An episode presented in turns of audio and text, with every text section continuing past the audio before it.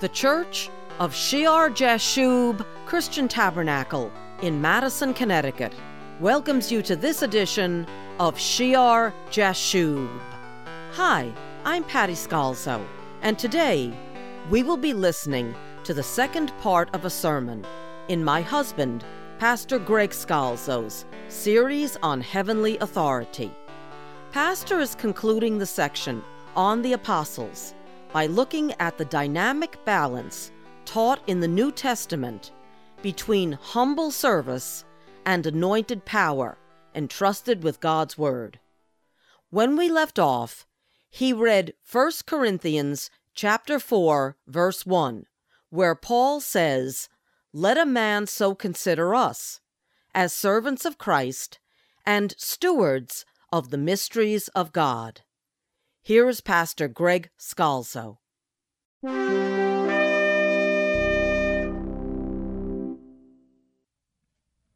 And then he says in verse 2 Moreover, it is required in stewards that one be found faithful. That word there, steward, means a house manager.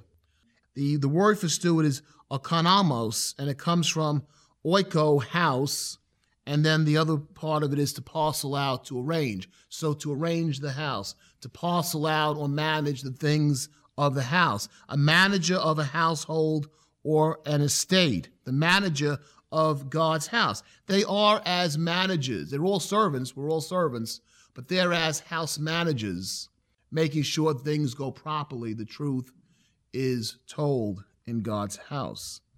And it is required of a steward that one be found faithful. They must prove faithful. The responsibility is on them. As Jesus would say in Luke chapter 12, verse 48 For everyone to whom much is given, from him much will be required. And to whom much has been committed, entrusted, of him they will ask the more. And so we get a very, in a couple of scriptures here in 1 Corinthians, a very balanced view of heavenly authority. The responsibility is on these stewards. Now, if you look down um, in verse 4, Paul says, For I know of nothing, this is chapter 4, verse 4, against myself. Down in verse 5, therefore judge nothing before the time, until the Lord comes, who will both bring to light the hidden things of darkness and reveal the counsels of the hearts, then each one's praise will come from God. God knows the motives, God knows the heart. Judge nothing before the time. The praise is not to come from men. Authority in the church is not to be in a position to be praised by men. The praise will come ultimately when the person does what is right. The steward does the task the owner of the house has set him or her to do. The praise will come ultimately when the Lord returns, when God gives praise. The praise has to come from God. Amen. Verse 6 Now these things, brethren, I have figuratively transferred to myself and Apollos for your sakes. In other words, it goes way beyond. The principle he's applying here, when some is saying, I'm of Paul, I'm of Apollos, goes way beyond them. It applies to all time, all churches. That you may learn in us not to think beyond what is written, that none of you may be puffed up on behalf of one against the other, or puffed up, take pride, being arrogant in one man over and against another. The sectarianism that's developing in the church.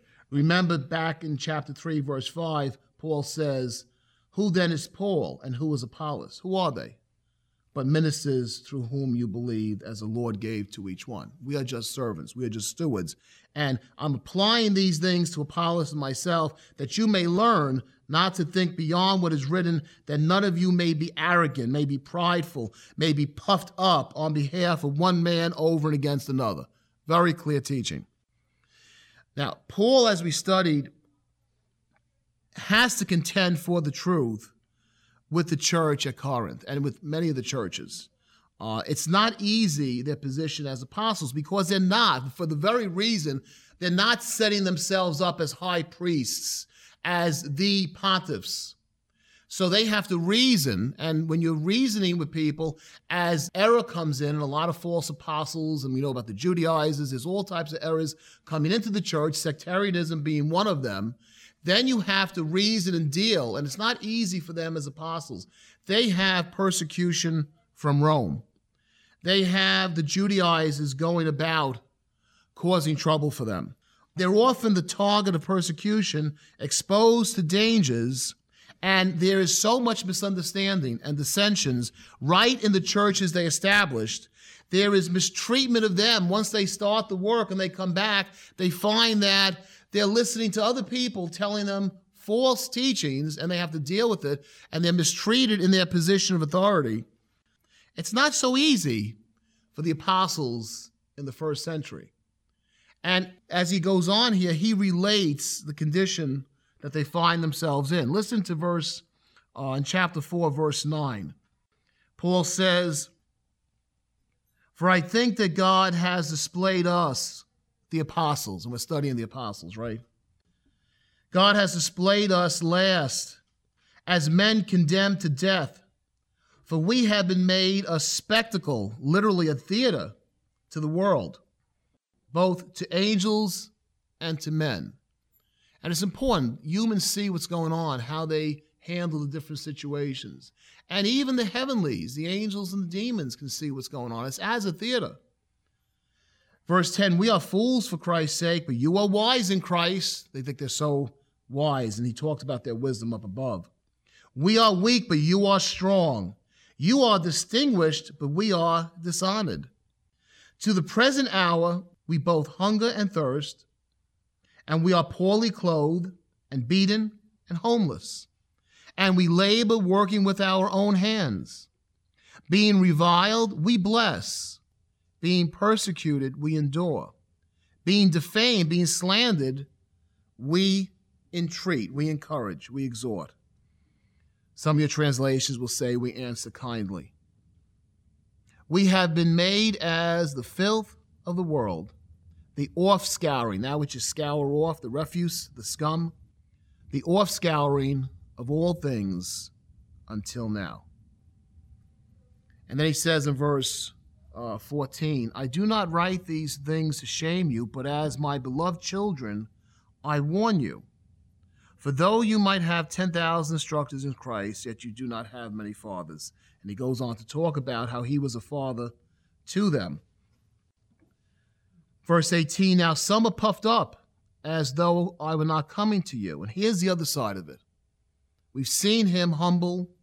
We've seen him saying, Don't place us in positions we should not be placed in. Uh, let no one boast in men, right? That's the one side. Now, here's the balance of it, the fullness of the truth. He says in verse 18, Some are puffed up as though I were not coming to you. But I will come to you shortly if the Lord wills. And I will know not the word of those who are puffed up, not their talk, but the power. For the kingdom of God is not in word, but in power. What do you want? Shall I come to you with a rod or in love and the spirit of gentleness? Now you start to see the other side. There's tremendous authority, there's tremendous power given to Paul.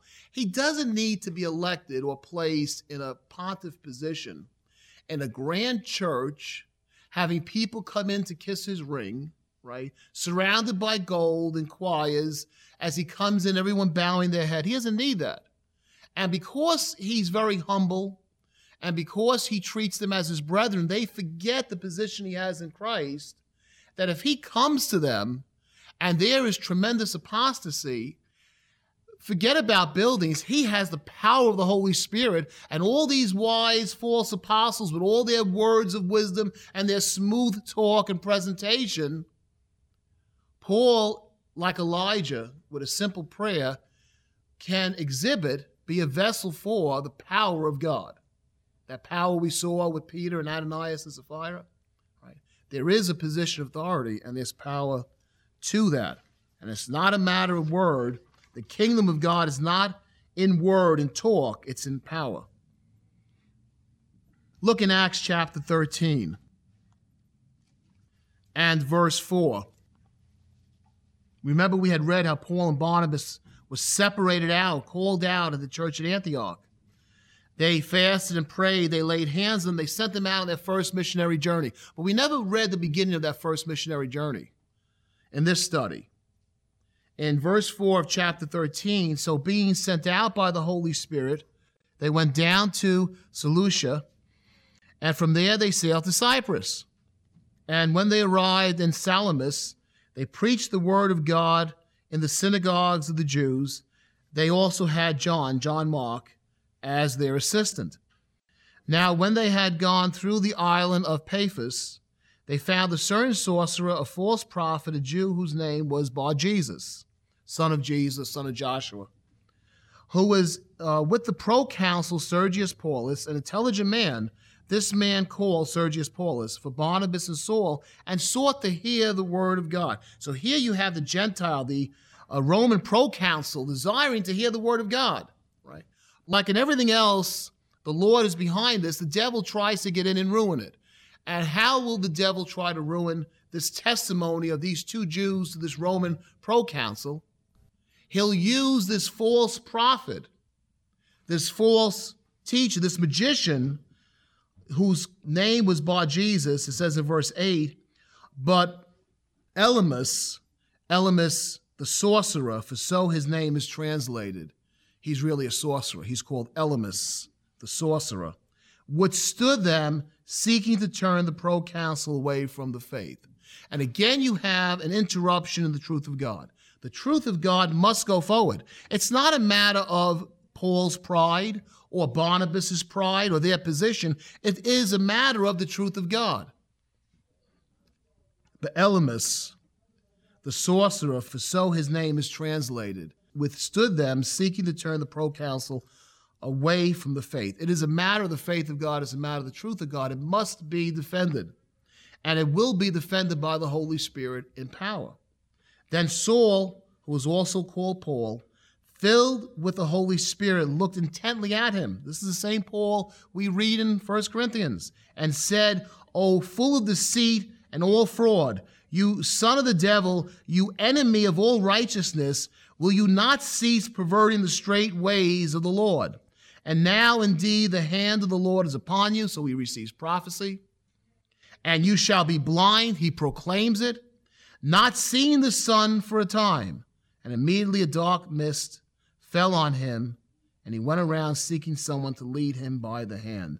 Then the proconsul believed when he saw what had been done, being astonished at the teaching of the Lord. And the teaching of the Lord is accompanied by the power displayed of the Lord and humble Paul, a brother just like us, a servant of God, but he is a steward of the mysteries of God. And when the mysteries, the truth of God is attacked and error comes in, then his authority is seen by power and he proclaims the word of God, and the sorcerer is made blind.